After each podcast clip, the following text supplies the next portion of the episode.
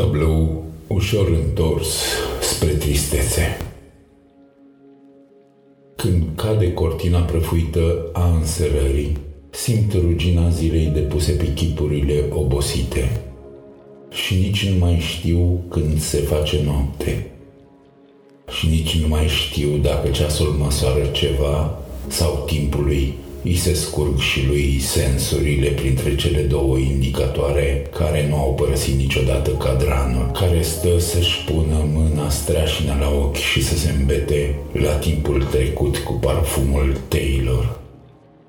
Nici nu mai știu de ce să lasă visul traversat de noaptea ochilor mei sferici adânc aprinși până când se contaminează de atâta noapte și nu mai am cum înțelege de întuneric în lăuntrul meu sau în afara mea. Și mă așez obosit încet, încet, lângă cântecul adormit al păsării ce se odihnește din când în când pe retina mea,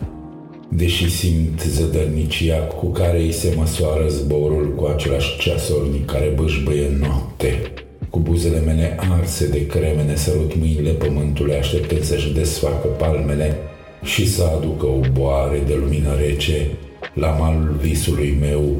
în care ninge întunericul până la tristețe.